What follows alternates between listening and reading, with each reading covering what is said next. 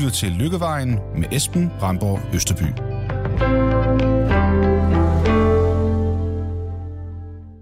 Mit navn er Esben Brandborg Østerby, og i dette program er jeg på jagt efter lykken og kunsten at elske sig selv. Jeg er nemlig 30 år gammel, vejer 133 kilo, og jeg har aldrig haft en kæreste, og jeg lever i det hele taget alt, alt for usundt.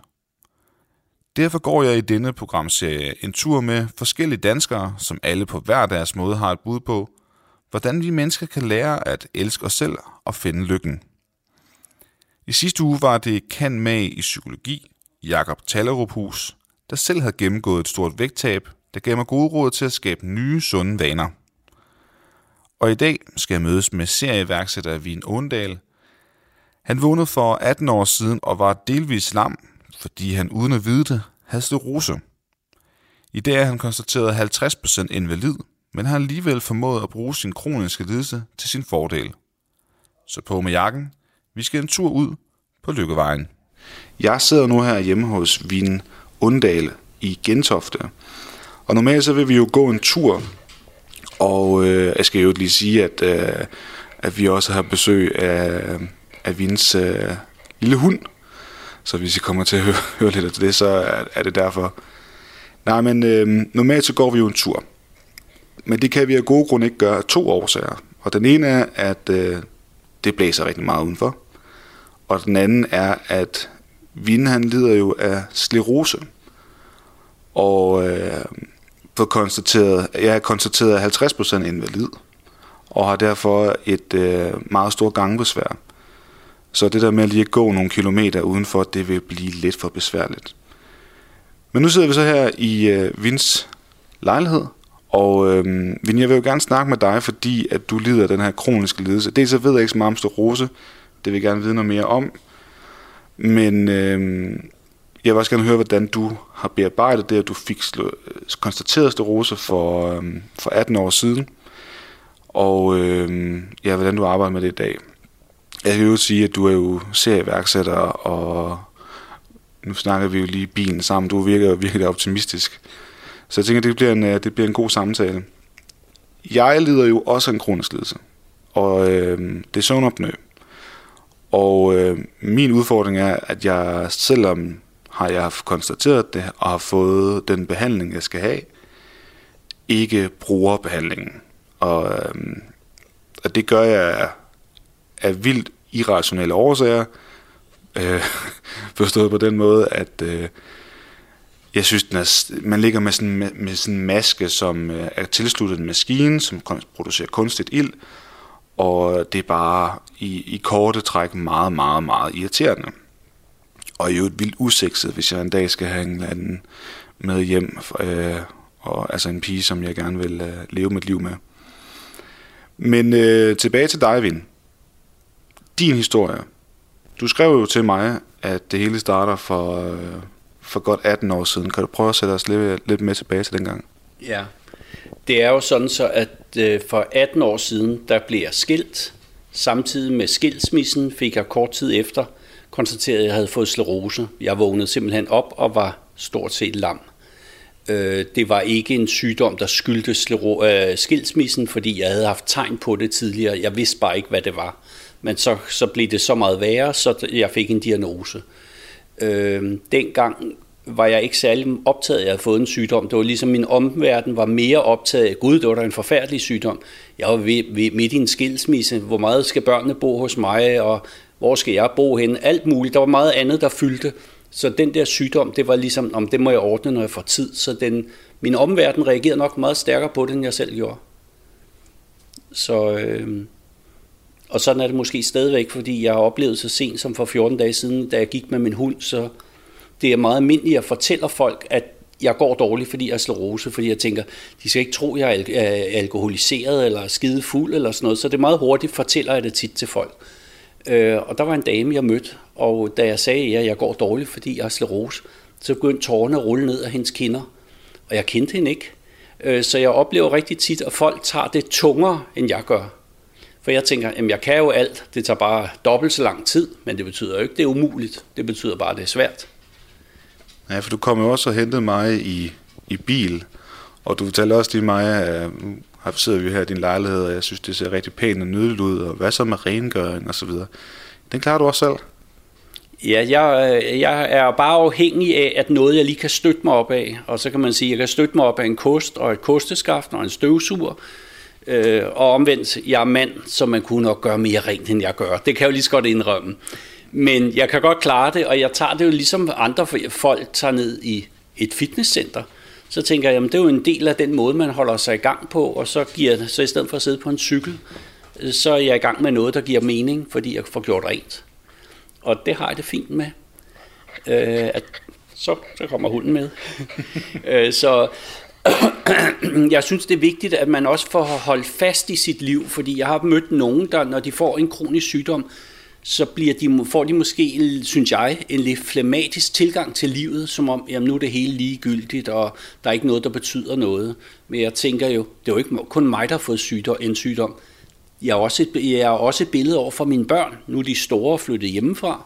Men det er jo typisk, når man har små børn, der vælter, så samler man dem op og siger, kom så lille skat, og videre så ville jeg jo være enormt utroværdig, hvis jeg sad herhjemme og, og tog ud over det hele. Fordi jeg, jeg synes jo også, at en, en del af min rolle som menneske er at være far over for mine børn og se, at man kan klare mange ting. Øh, man må bare gribe den på sin egen måde og i sit eget tempo.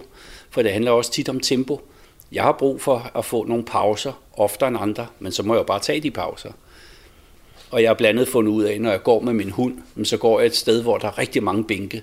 For hver gang, hvis jeg så tænker, nu vil benene næsten ikke mere, så ved jeg, at ah, der er kun 50 meter til en bænk, og så er det også okay. Og det er jo 10 gange bedre, end at lade være med at gå turen. Jeg går turen, det er bare vanskeligere. Kommer du selvfølgelig lidt ind på de her ting her med, hvordan du tænker, og det vil jeg også rigtig gerne øh, dykke lidt længere ned i. Men jeg vil først gerne lige sådan have hele din historie med her, fordi en ting er, at du vågner op, men du snakker også om, at du havde symptomer i forvejen. Kan du prøve at fortælle lidt om det? Ja, altså det jeg kan læse mig til for mange, der har sklerose, det er, at i det øjeblik, de får diagnosen, så siger de, ja, jeg ved godt, der i mange år har været nogle tegn på noget, der ikke fungerede. Sådan har det også været for mig. Så jeg har jo reelt de første tegn på det, der er omkring 20 år. Og der var også en dag, jeg mødte en, en gammel ven, og så siger han også, jamen ven, kan du ikke huske, dengang du var 20 år, og vi var ude, og vi, der kørte vi langt på cykel. Og så sagde han, vi andre vidste, at cyklen og var trætte. Du væltede bare, fordi du havde krampe i benene på en gang. Øh, så jeg ved godt, at der har været nogle tegn, der var lidt anderledes. Og det kan jeg se, at der er mange, der har øh, sklerose. De, når de får diagnosen, så kan man bagefter sådan øh, evaluere og sige, gud, jamen, der var noget, der ikke var, som det plejede at være. Øh, så det tror jeg er meget normalt for dem, der får sklerose. Men det, der er sjovt, synes jeg, det er jo så netop som jeg sagde før, at nogle mennesker, deres liv bryder sammen ved udsigten til, at de har fået en sygdom. Og jeg ved godt, den kan være forfærdelig for nogle mennesker, for jeg har mødt nogle mennesker, der står med den ene ben i graven. Altså, det er der ingen tvivl om, at deres krop sætter ud, og det er et forfærdeligt liv. Og specielt synes jeg, at dem, der er meget unge, altså jeg kender en, hun var 25, da hun sad i rullestol på grund af sklerose.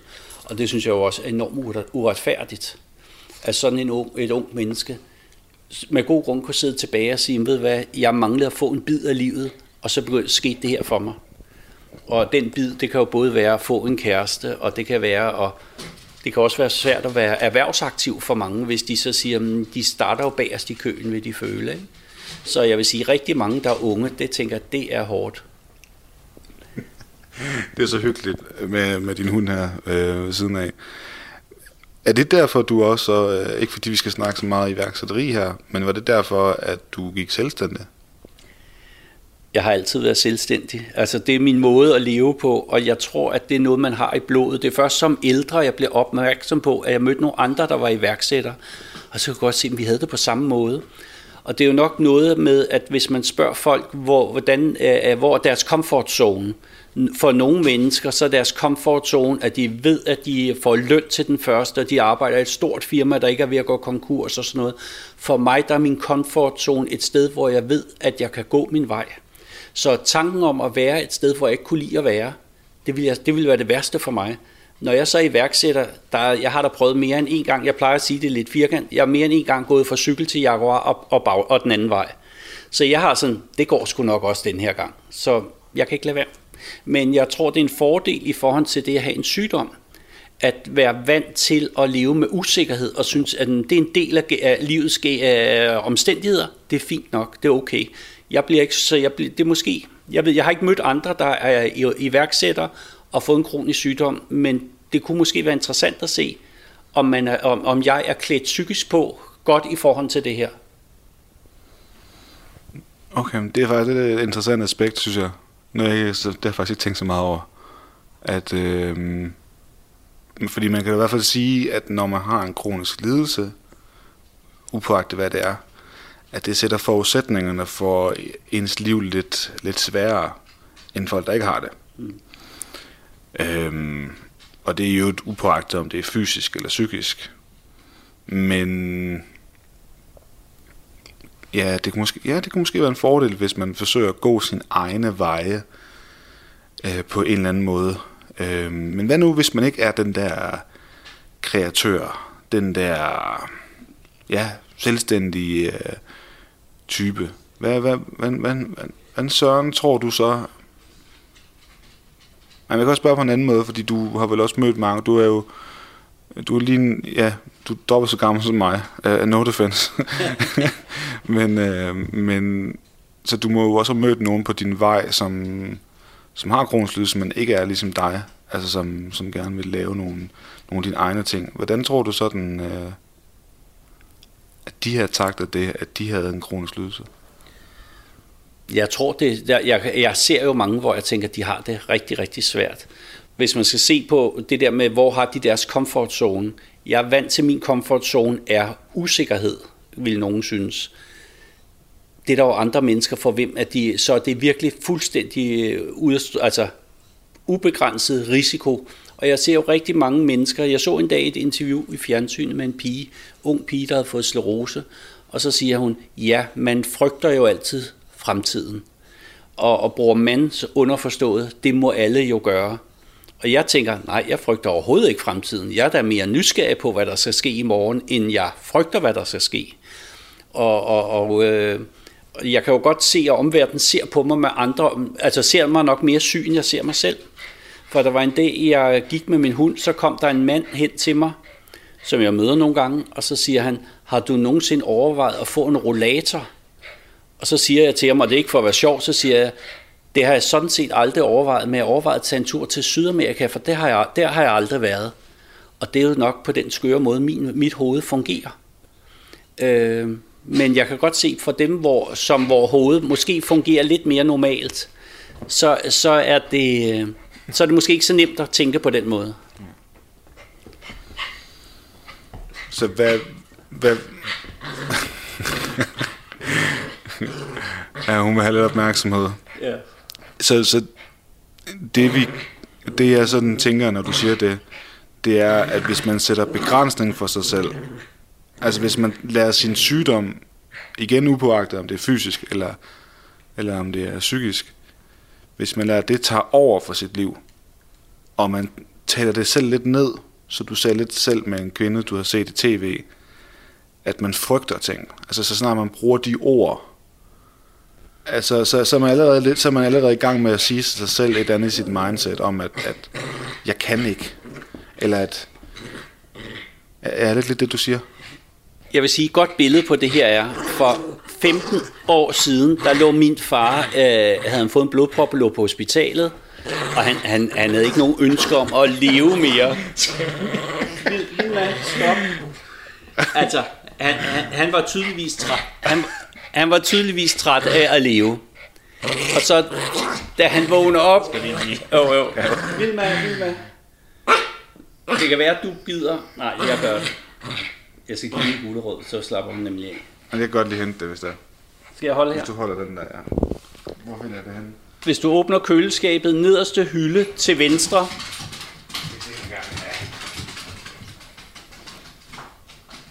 nederste hylde til venstre, der ligger der sådan en åben pakke, du bare kan tage en gulerød i. En hel en, du giver hende den bare. Så her, nu ligger hun om et øjeblik her ved siden af mig og knatsker. Jeg bare smidt ned på gulvet. Det er fuldstændig normalt, det der. Og så først så sviner hun af helvedes til. Og så ligger hun så ned. Og så, så, og så kommer hun tit tilbage til den, og så bumler hun sådan lidt færdig. Ja. Du kan godt se. Nu er der, nu, nu, nu, nu er lidt mere ro på igen. Du, du er ved at fortælle om... Øh, ja. ja. For cirka 15 år siden blev min far indlagt på hospitalet. Han havde fået en blodprop. Han var tydeligvis også træt af at leve, så vi tog det sådan ligesom lidt roligt. Da han så ligger på hospitalet i sin seng, kommer vi op og besøger vi fire børn, og så havde vi nogle børnebørn med. Og så havde han sådan et gangstativ stående ved siden af sengen. Og så lille Kristoffer på fem år, så siger han, farfar, kan, øh, kan du gå med det der apparat, der står der? Så siger han, jamen det kan jeg ikke. Og så lille Kristoffer på fem år, det er lidt ligesom øh, kejserens nye klæder, så siger lille Kristoffer på fem år, farfar, hvordan kan du vide, du ikke kan, når du ikke har prøvet? Og øh, det er jo sådan, jeg nok også øh, har det med at leve. Altså nogle gange det der med at sige, nu vil der, jeg skal frygte fremtiden, for der kan ske alt muligt. Jamen det er jo ikke sket endnu. Og på samme måde har jeg, men jeg godt kan lide nogle udfordringer. For eksempel var jeg rundetårn for to, øh, en måned siden. Jamen jeg havde gået og tænkt på det i 15 år. Jeg vidste ikke, om jeg overhovedet kunne nå op. Men jeg tænkte, jeg kan jo ikke vide, om jeg kan komme op, før jeg har prøvet. Og så tænker jeg, hvad er det værste, der kan ske, hvis jeg ikke kan komme op? Det er, at jeg bare må gå langsomt, eller meget, meget langsomt ned igen. Altså, der er jo ikke noget i det. Og jeg har det jo på samme måde. Jeg vælter jo to gange om året, meget sjældent. Og jeg har sådan så, jeg plejer at sige, der kommer grus på, på benene og på stoltheden, og værre er det ikke. Så, øh, så jeg prøver ligesom, jeg tænker, jamen, øh, man, og, og ligegyldigt om man har en sygdom eller ej, der er jo ingen, der ved, hvad der sker i morgen. Så hvis man skulle frygte fremtiden, så var der jo ingen, der ville købe en bil eller et hus. Eller, altså, du kan frygte hvad som helst. Så øh, jeg tænker, man, man, jeg synes, man skylder sig selv og dem omkring en, at man lever hver dag på en god, lever livet, i stedet for, at man øh, frygter fremtiden. Men jeg ved godt, det er nemt bare at sige, øh, sådan burde man være. Det kan jo være sådan, det er jo sådan en one-liner, man kan trække op, men det er jo dybt indeni, man skal føle det. Ja, men jeg synes alligevel, at når det kommer fra en mand, som er 50% invalid, at det sætter, det sætter altså tingene lidt i perspektiv, det må jeg altså sige. Ja. Øh, fordi man, det er jo ret i, det kan godt lyde lidt klichéfyldt, at man skal se positivt på livet, og også tænke der. Men der er altså noget ved det der kliché alligevel, ikke? Altså, der ligger noget, der, der ligger noget forklaring, man kan, forklaring i det, men man kan også sidde og tænke, fordi når du siger de her ting her med, at barnebarnet der til din far havde sagt, at øh, du ved det jo ikke før, at, at du prøvede det selv. Men sådan er det jo egentlig, men ja, det er jo ikke, altså jeg sidder sådan og tænker, at det er jo ikke kun for dem, som har en fysisk eller psykisk lidelse. Det er jo også bare, så snart der kommer en forhindring i livet, altså hvis man lige skal tage den op på et højere niveau, altså det ikke kun handler om, den, om lidelsen, men for eksempel ved du, at du blev en skilt på et tidspunkt, eller hvis man, hvis man bare vælter, eller hvis man mister sit arbejde, eller sin kæreste, eller altså det kunne være så mange ting, at man forsøger sådan at prøve at arbejde med, jamen det var vel egentlig positiv psykologi af en eller anden art. Ja. Så det er ikke fordi man skal sidde og lytte til det her og tænke, om kronisk lidelse, hvad, hvad kan jeg lære af det? Men det er jo egentlig også, det er jo egentlig meget dybere end som så. Ja, altså det, grunden til at jeg sagde ja til at gå med ind i, til det her, til den her udsendelse, det var jo også, at jeg kunne godt tænke mig, hvis jeg kunne hjælpe nogle andre, fordi øh, som sad i en situation, der var svært for dem, og ligesom du siger, at når jeg som en, der er erklæret 50% invalid, kan have et positivt livssyn, så håber jeg også, at jeg måske nogle gange kunne inspirere nogle andre mennesker, selvom jeg ved godt, at sådan noget, det er jo noget, der ligger dybt i en. Det er jo ikke noget, man lige siger, nu må jeg hellere lære at være positiv. Øh, altså. Men har det altid ligget til dig? Eller er det noget, du har skulle lære, fordi du fik den her sygdom? Jeg kan fortælle dig, at jeg har tre brødre, og min mor sagde til mig en dag, at øh, af mine tre børn, så jeg, eller mine fire børn, er jeg glad for, at det er dig, der fik sklerose. Fordi så siger, fordi så siger hun samtidig, øh, Vin, du er den af mine børn, der vil tage det bedst. Så, så det var ikke, fordi hun mente det ondt. Så når du spørger, om jeg altid har været sådan, det tror jeg faktisk, jeg har været. Men det er fordi det ligger lidt i din opdragelse og din måde at være på og sådan nogle ting. Skal vi lige sige skål? skål.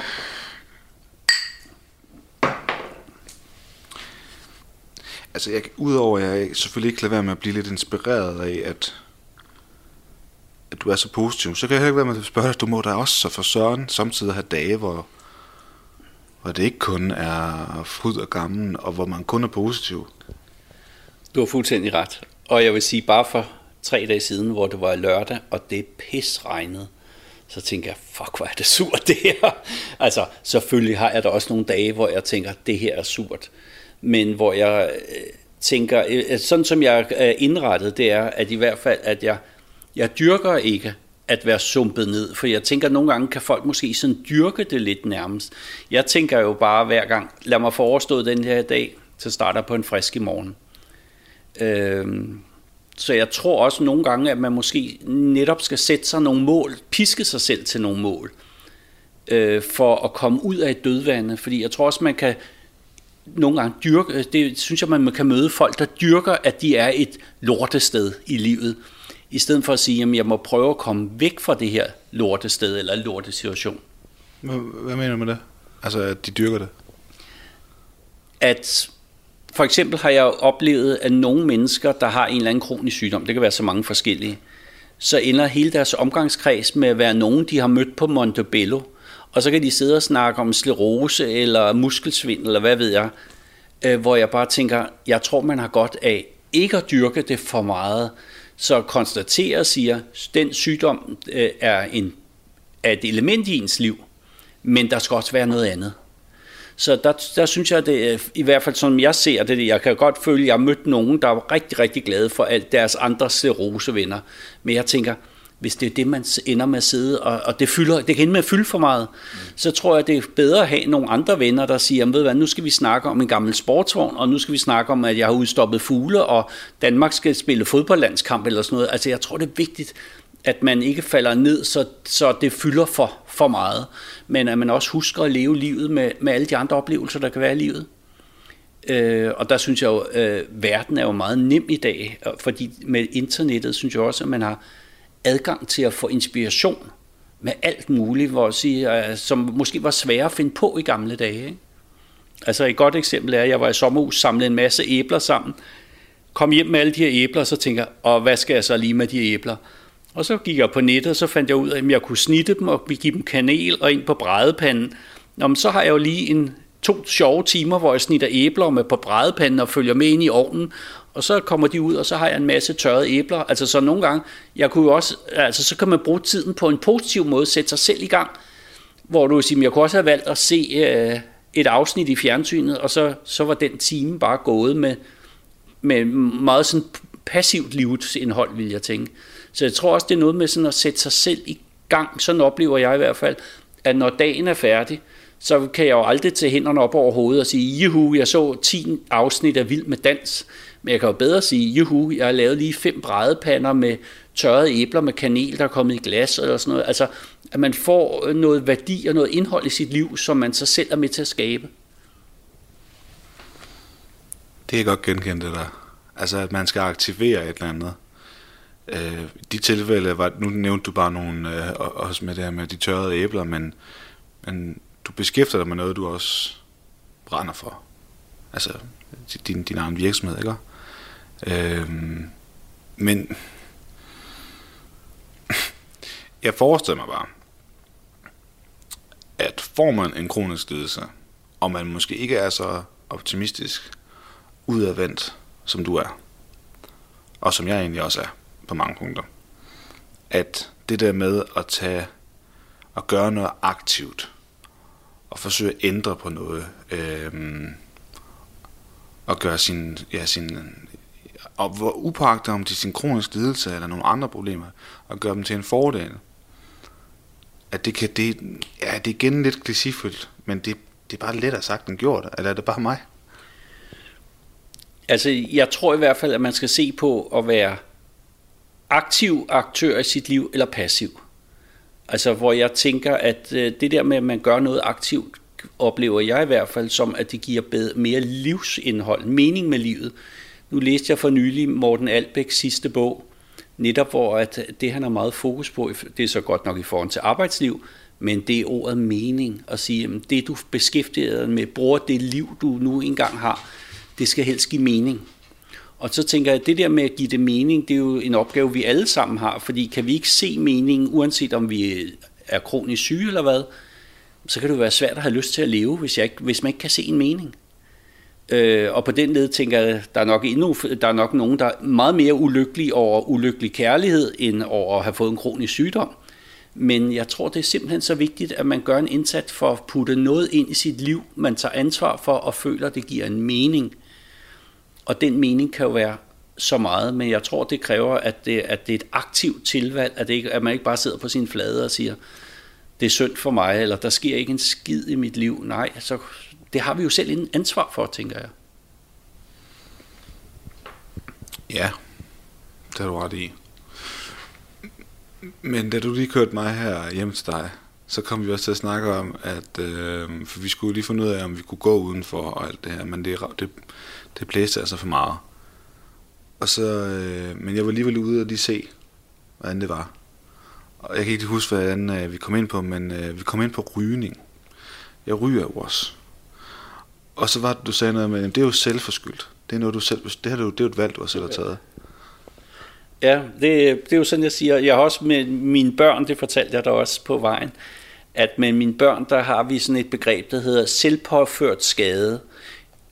I den her relation med mine børn, så betyder det, at de er tømmermænd. Og øh, så, så betyder det bare, lad, lad være med at forvente for formidlighed fra min side, fordi det har I skulle selv råde med det der.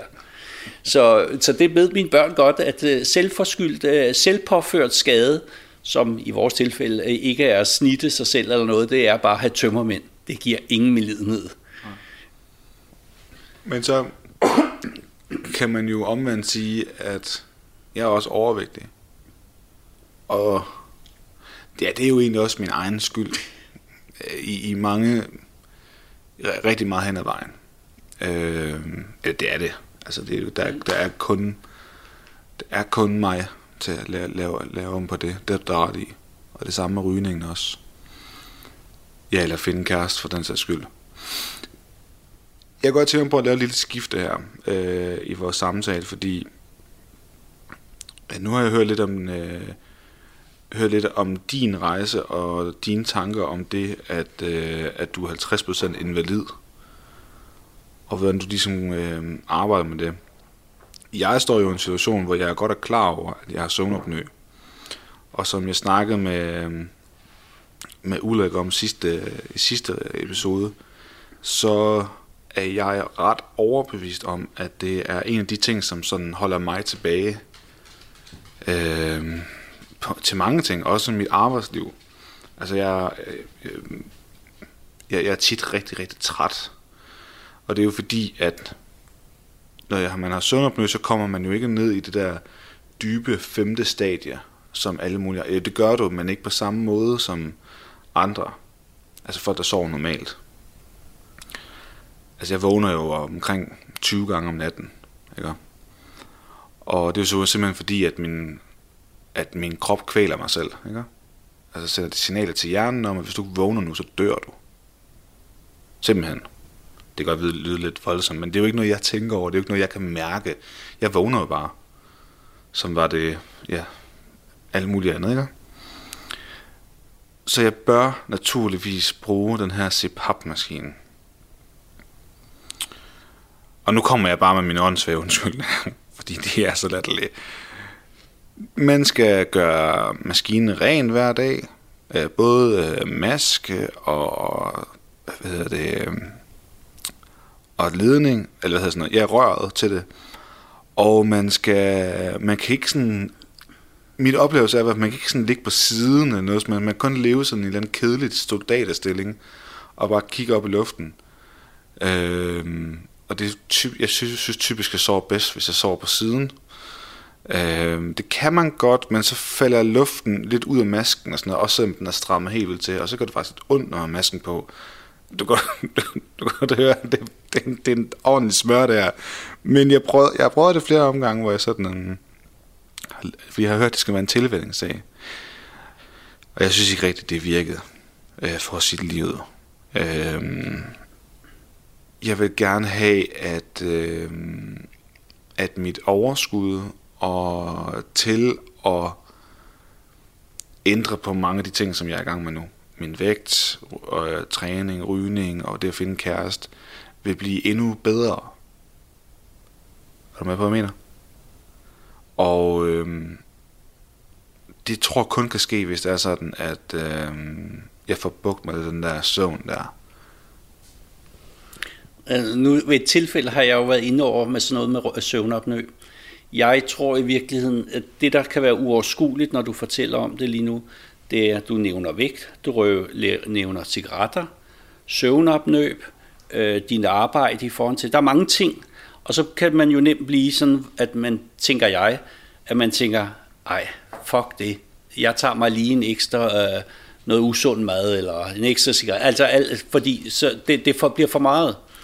Men jeg ved jo, at det viser sig, at hvis man, som regel for rigtig mange, viser det sig, at hvis du ordner øh, vægten, og måske også cigaretterne, så, be, så er maskinen ligegyldig, øh, har det vist sig.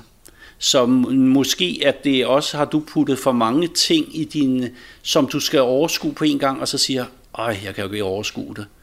Fordi jeg kan jo godt lide det der udtryk med, at man skal prøve at være den bedste udgave af sig selv. Hvis du nu ikke var der, at du sad over for dig selv og skulle sige, hvad vil du råde dig, den en, der var i samme situation som dig, hvad vil du råde ham til? For du har garanteret, hvis det ikke var dig, der havde nogle undskyldninger eller forklaringer indover, men du skulle bare sige til et andet menneske, så tror jeg, så vil du have nogle gode, masser af gode råd, tror jeg. Ja, det er du ret i. Det er du ret i. Så tænker jeg, så tænker man mere rationelt på tingene. Jeg har så tænkt på det der med, hvis man bare var fluen på væggen i sit eget liv, eller så sit eget spejlbillede. Det gør du, når du kigger.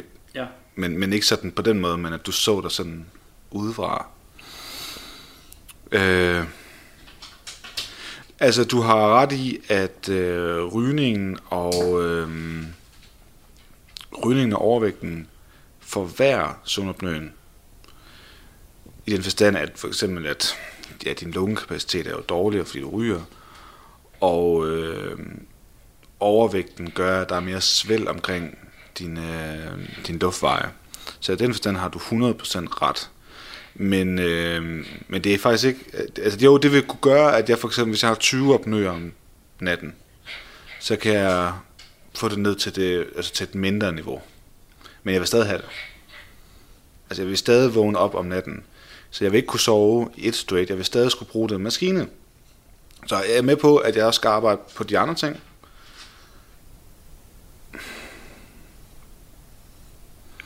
Jeg kan også prøve, prøve at spørge på en anden måde, fordi Ja, fordi jeg, jeg har svært ved at komme i gang med det der. Det, det er så åndssvagt, og det skal bare være...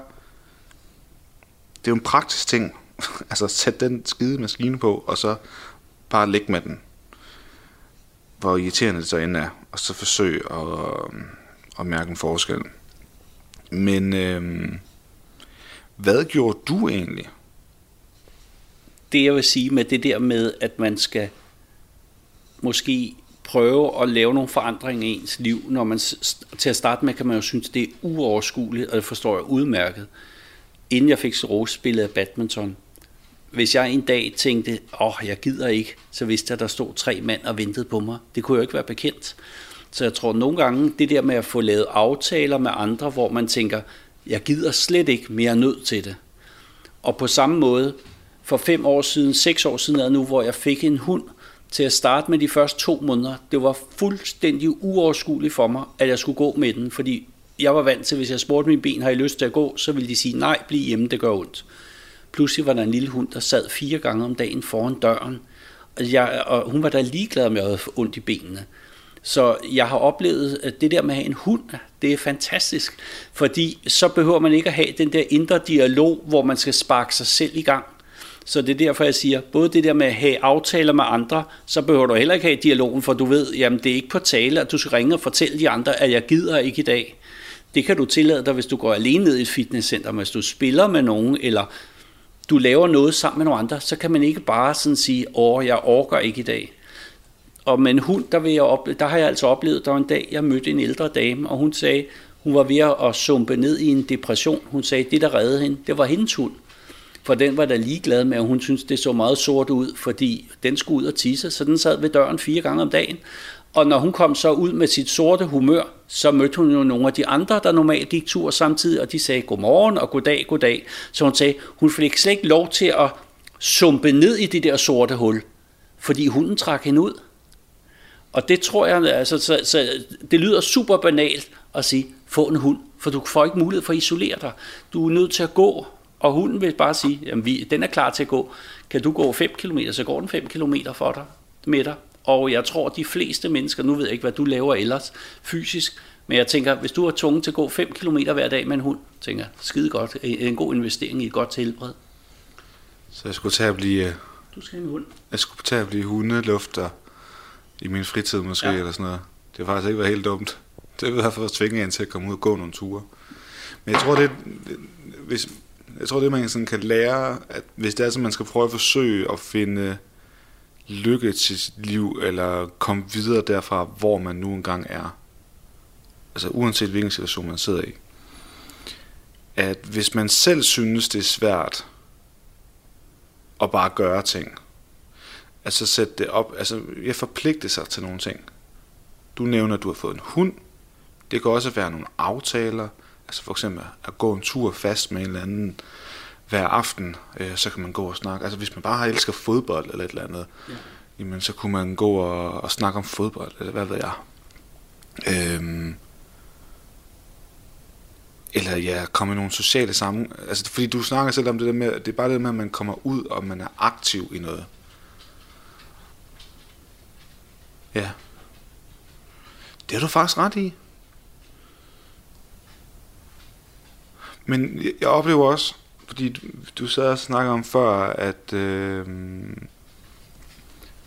inden vi gik på her, at noget sådan noget med, at du skal ned, og du skal ud med affald og ting der, eller bare, bare det med, at du skal her fra sofaen og ud i køkkenet, så sidder man lige, er der noget, jeg lige kan tage med?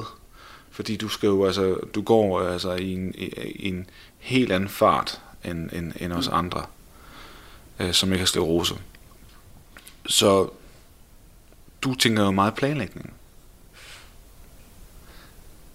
Og planlægningen ligger meget op af struktur. Ja.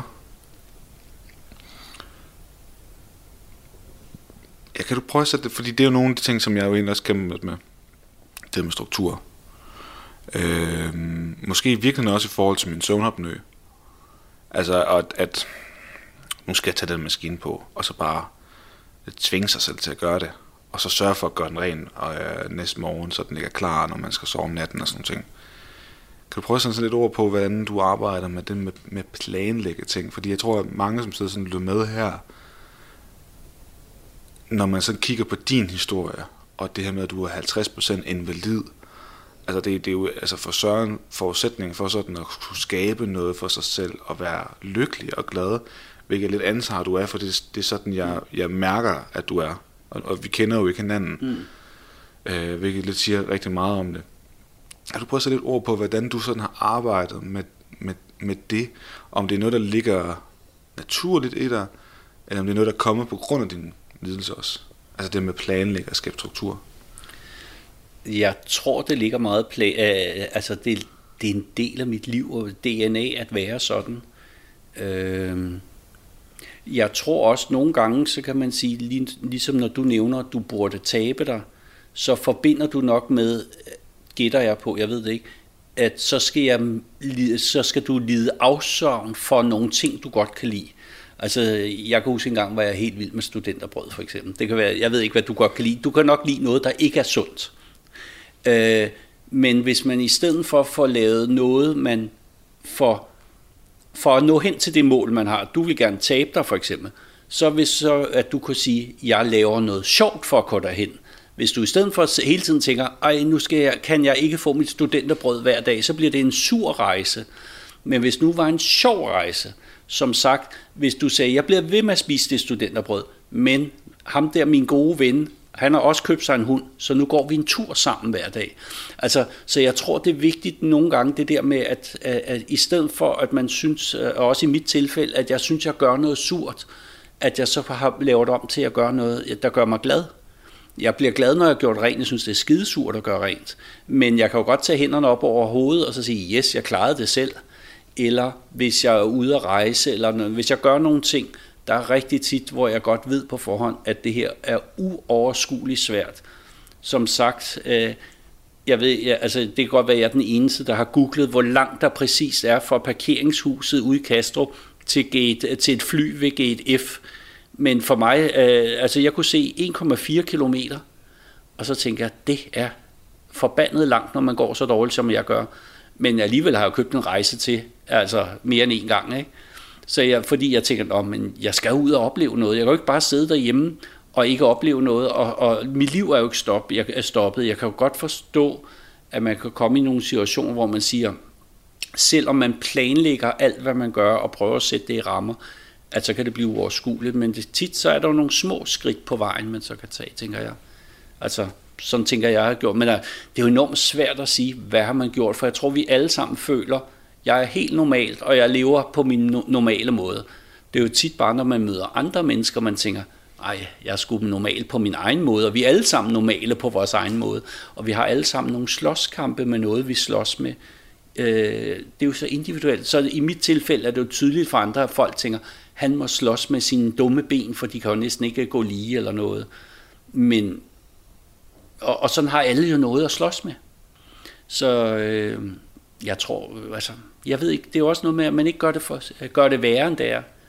Altså jeg plejer at sige, der er mange sygdomme, jeg synes vil, for mig ville være værre, og siden jeg fik sklerose, der er nogen, jeg kender for 18 år siden, der var fuldstændig friske og sådan noget, de døde kraftigt med, i, i, i de løbet af de 18 år. Ikke? Så på den måde kan jeg også sige, det kan godt være, at jeg går dårligt, men jeg skulle i live stadigvæk. Altså, så man kan det mange sure ting kan man vende om alligevel. Og så, så er det måske ikke så sur den Og hvad, så får jeg virkelig dårlig samvittighed, når du så sidder og snakker om de der 1,4 km ude i, uh, lufthavnen. i lufthavnen. Fordi uh, som jeg snakker med Ulrik om i sidste episode, han nævnte jo også det der med, at man skulle finde et eller andet, man var, altså som man synes var nemmere at bare gå i gang med. For eksempel at gå en tur i stedet for at tage op i fitnesscenter. For der er 2,5 km op til fitnesscenter fra, hvor jeg bor og de, jeg kunne godt gå de 2,5 km. altså for sådan, jeg har gået Caminoen en gang, 800 km. Så de 2,5 er jo bare ingenting. Det kan også bare være lidt dogenskab egentlig, nogle gange. Øh, ja. Men, ja, ja, du, ja, jeg, jeg kan ikke lade mig tænke på, at også, at, at, at den,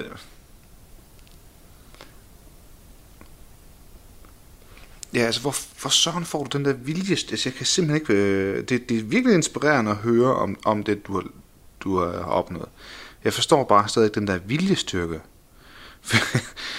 altså, så den der med at sige, jeg, jeg skal derhen, og jeg, jeg vil de ting, og så videre. Altså, hvor... hvor altså, er, er, det, er det fordi, du... Er det fordi, du også sørger for at omgås de rigtige mennesker, eller er det bare er det bare helt op i hovedet? Jeg tror, det er meget op i hovedet. Jeg tror også, at jeg meget hurtigt føler, at jeg spilder mit liv. Jeg har den her ene chance. Jeg er ikke en pind religiøs. Øh, så, så jeg føler jo hele tiden, at jeg står til ansvar, eller selv til ansvar for at få det bedste ud af den tid, jeg løber rundt her på jorden. Så jeg tror også, at det er derfor, jeg føler ligesom, jamen, øh, jeg kan, jeg kan godt lide, når, jeg tror, de fleste kender, når de, øh, det der med, at der er et år, der er færdigt. Det er jo typisk til vi, nytårsaften, folk så tænker tilbage på året. Og der synes jeg, der, der betyder det meget for mig, at jeg har oplevelser øh, med min rygsæk, som jeg kan huske, som, som gjorde en forskel i mit liv. Øh, hvor jeg tænker, jamen hvis jeg ikke kunne huske en pind, når året var færdigt, så er jeg jo bare siddet foran fjernsyn, eller, eller sidde passivt. Altså så ville jeg tænke, jeg spilder mit liv. Så måske er det, øh, så det er vel også en slags selvdisciplin måske, jeg ved det ikke. Men jeg synes jo, at det er også noget med, at jeg prøver at få en god bid af livet, og det synes jeg, at jeg bedst gør på den måde. Øh, men der er nok andre, der har det på andre måder. Øh, altså jeg kan se, jeg, jeg nu startede et nyt firma her for et par år siden, og en af dem, der har gået ind som investor, han startede med at sige, det vigtigste for mig er ikke, hvad ideen er, og hvad der er potentiale i det, det er, at jeg ved, at du opgiver aldrig. Og så tænkte jeg, det var sgu da fedt at få at vide, fordi øh, at, jo, men det var sådan set rart, ikke? At, at jeg, selvom jeg er 50% invalid, så er der masser, jeg kender, de siger, at vi vil gerne investere i det der, så tænker jeg, det må da være meget godt gået, at folk vil det på trods af, at jeg er syg. Ikke? Ja.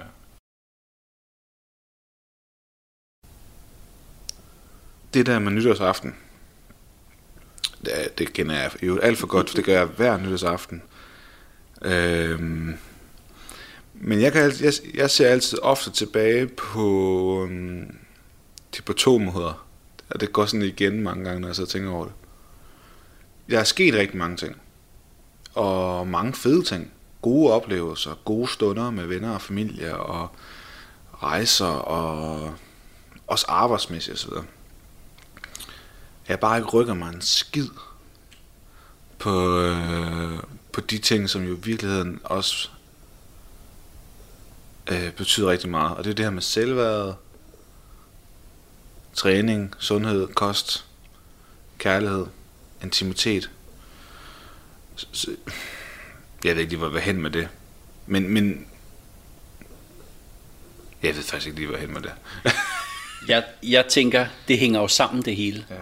For jeg tænker, nu har jeg ikke det her problem med søvnopnø, men jeg tænker, hvis jeg havde svært ved at få en kæreste, øh, og jeg så endelig fik med en med hjem, så ville det være skide irriterende, at jeg ikke kunne sove, fordi jeg lå med det her apparat. Og sådan. Altså, jeg, I min verden, så tænker jeg, det hænger jo sammen det hele, det her. Mm. Øh, men hvor jeg tænker, hvis man nu kunne gå ind og, og løse, ikke det hele på en gang, men jeg tror bare, at nogle af tingene ville løse det. Og jeg ved godt, det er enormt nemt at sidde, fordi jeg sidder ikke og har noget i klemme. Jeg har jo mine egne udfordringer i livet, ikke? Ja. Øh, så jeg, jeg kan sagtens forstå det. Jamen, op, oplever du for eksempel, at, øh,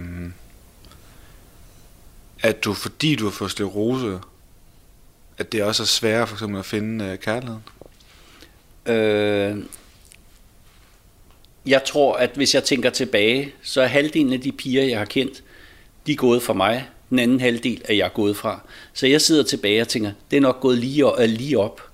Øh, og selvfølgelig, ligesom alle andre, så savner jeg jo mest dem, jeg var forelsket i, som ikke ville have mig. Men jeg ved også, der var nogle andre, der gerne ville have mig, som jeg ikke ville have. Så jeg sidder ikke og tænker, nej, hvor er det synd for mig. Det, jeg synes, der er sværere, og hvor jeg har svært ved at forstå det, det er, når nogen er så heldige, så både fyren og pigen, at de gerne vil have hinanden samtidig. Så tænker jeg, det er sgu da svært. Øh, ja, noget med timing og sådan timing, noget. det er svært. Øh, hvor jeg, så, så jeg sidder ikke, og, og der er uden tvivl, at der, jeg kan huske et godt eksempel nu, når du spørger, øh, for mange år siden så jeg en pige en måned eller sådan noget, som en dag sagde, vind det der med, at du har sklerose, jeg kan ikke overskue fremtidskonsekvenserne af det, så jeg synes, vi skal stoppe her. Og jeg synes, det, det var ærgerligt, men det var en god, altså det var en fornuftig beslutning af hende, altså jeg kunne godt forstå hende. Øh, og der kan jeg huske så, øh, nogle år efter, så ringede min datter til mig, og så siger hun, far, mit studie skal til New York, men der har vi været. Hvad siger du til, at vi tager til Australien, mens de er i New York? Så sagde jeg, så sagde jeg, Karoline, jeg ringer til dig i morgen. Så lagde jeg røret på, så tænker jeg, har mine børn ikke opdaget, at jeg har sklerose? Det er skulle da lidt langt at rejse til Australien. Men så ringede jeg jo til hende næste dag og sagde, Karoline, vi tager sgu til Australien. Noget af det, der drev mig, det var for at komme tilbage til det der med pigerne, det var noget af det, der var vigtigt for mig i virkeligheden. Det var bagefter, kunne jeg lave et opslag på Facebook, hvor jeg står foran øh, operan i Sydney, og hende der pigen, der synes, at det var, udsigterne var lidt sorte, bare det, hun likede det billede bagefter, så tænker jeg, yes, så kunne hun jo se, at jeg klarede den alligevel. Men jeg synes, det var, jeg var ikke bitter på hende eller noget. Jeg forstår hende godt, og jeg forstår godt, at jeg, jeg kunne sagtens møde en sød pige, der havde en, anden, en eller anden skavang, hvor jeg også bare tænkte, blev skræmt af det. Så, så, så jeg, render, jeg bliver ikke bitter og sur, jeg tænker bare, jeg forstår det godt. Altså, nu er søvnopnø og sklerose for lidt det samme. Men, men det, er den, det er den der frygt, der blandt andet jeg også har. Altså, hvad, hvad vil de synes? Altså, hvis de nu endelig kommer dertil, at de synes, jeg er interessant, og øh, jeg, har, jeg har hende med hjemme hos mig, altså for det første vil hun kunne mærke, hvis det er som vi hjemme hos hende, altså jeg snorker jo rigtig meget. Det, det gør jeg.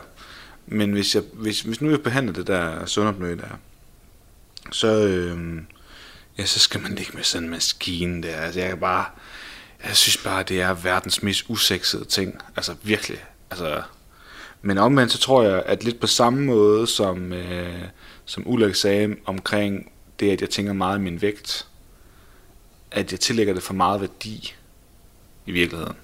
Altså at, lidt, lidt ligesom med din sygdom, ikke? At, at man kan godt, at det gør du så ikke, med, altså tænker så meget over det, men, men, men at det kan man måske godt, altså uanset om det er en sygdom, eller en eller anden skavank, man har, eller noget usikkerhed, man tillægger det bare ofte selv en rigtig høj værdi, højere end hvad det man møder tænker. Fordi, ja, det, ja, giver, giver, giver, ja er, er det ikke meget godt sagt? Det giver god mening, fordi at jeg tror ikke, du kan finde et eneste menneske i hele verden, som ikke har noget, de ikke er glade for. Og øh, altså, jeg tror ikke, at du eller jeg, om vi kom, ligegyldigt hvilken dejlig pige vi gik med hjem, der er ingen af dem, der er perfekte. Og, og så man sige, problemet er bare, hvornår opdager de så, at vi ikke er perfekte? Det opdager de sgu nok også en dag. Og jeg tænker, ved hvad, det er en del af gamet. Altså, og det er jo derfor, det er så taknemmeligt, når folk bliver forelsket, fordi så lukker hjernen af, og så tænker man bare ligegyldigt hvad, nej, hvor er det dejligt. Men jeg tror, man skal nemlig parkere lidt den der usikkerhed. Jeg synes jo, det er så sjovt, når jeg ser den der udsendelse. Der var engang sådan en, hvor, hvor nogle øhm, fyre skulle vælge nogle piger. Og øh, så blev nogle af dem interviewet, og den ene pige, kan jeg huske, hun sagde, hun håbede, den næste var en fyr med tatoveringer og store muskler. Næste pige sagde, jeg håber, den næste fyr, han er fuldstændig tynd og har briller, og er god på computer. Og det gav mig bare et billede af, ved hvad, der er en for os alle. Så man kan sige, vi behøver ikke at ligne John Clooney alle sammen for at kunne score en dame.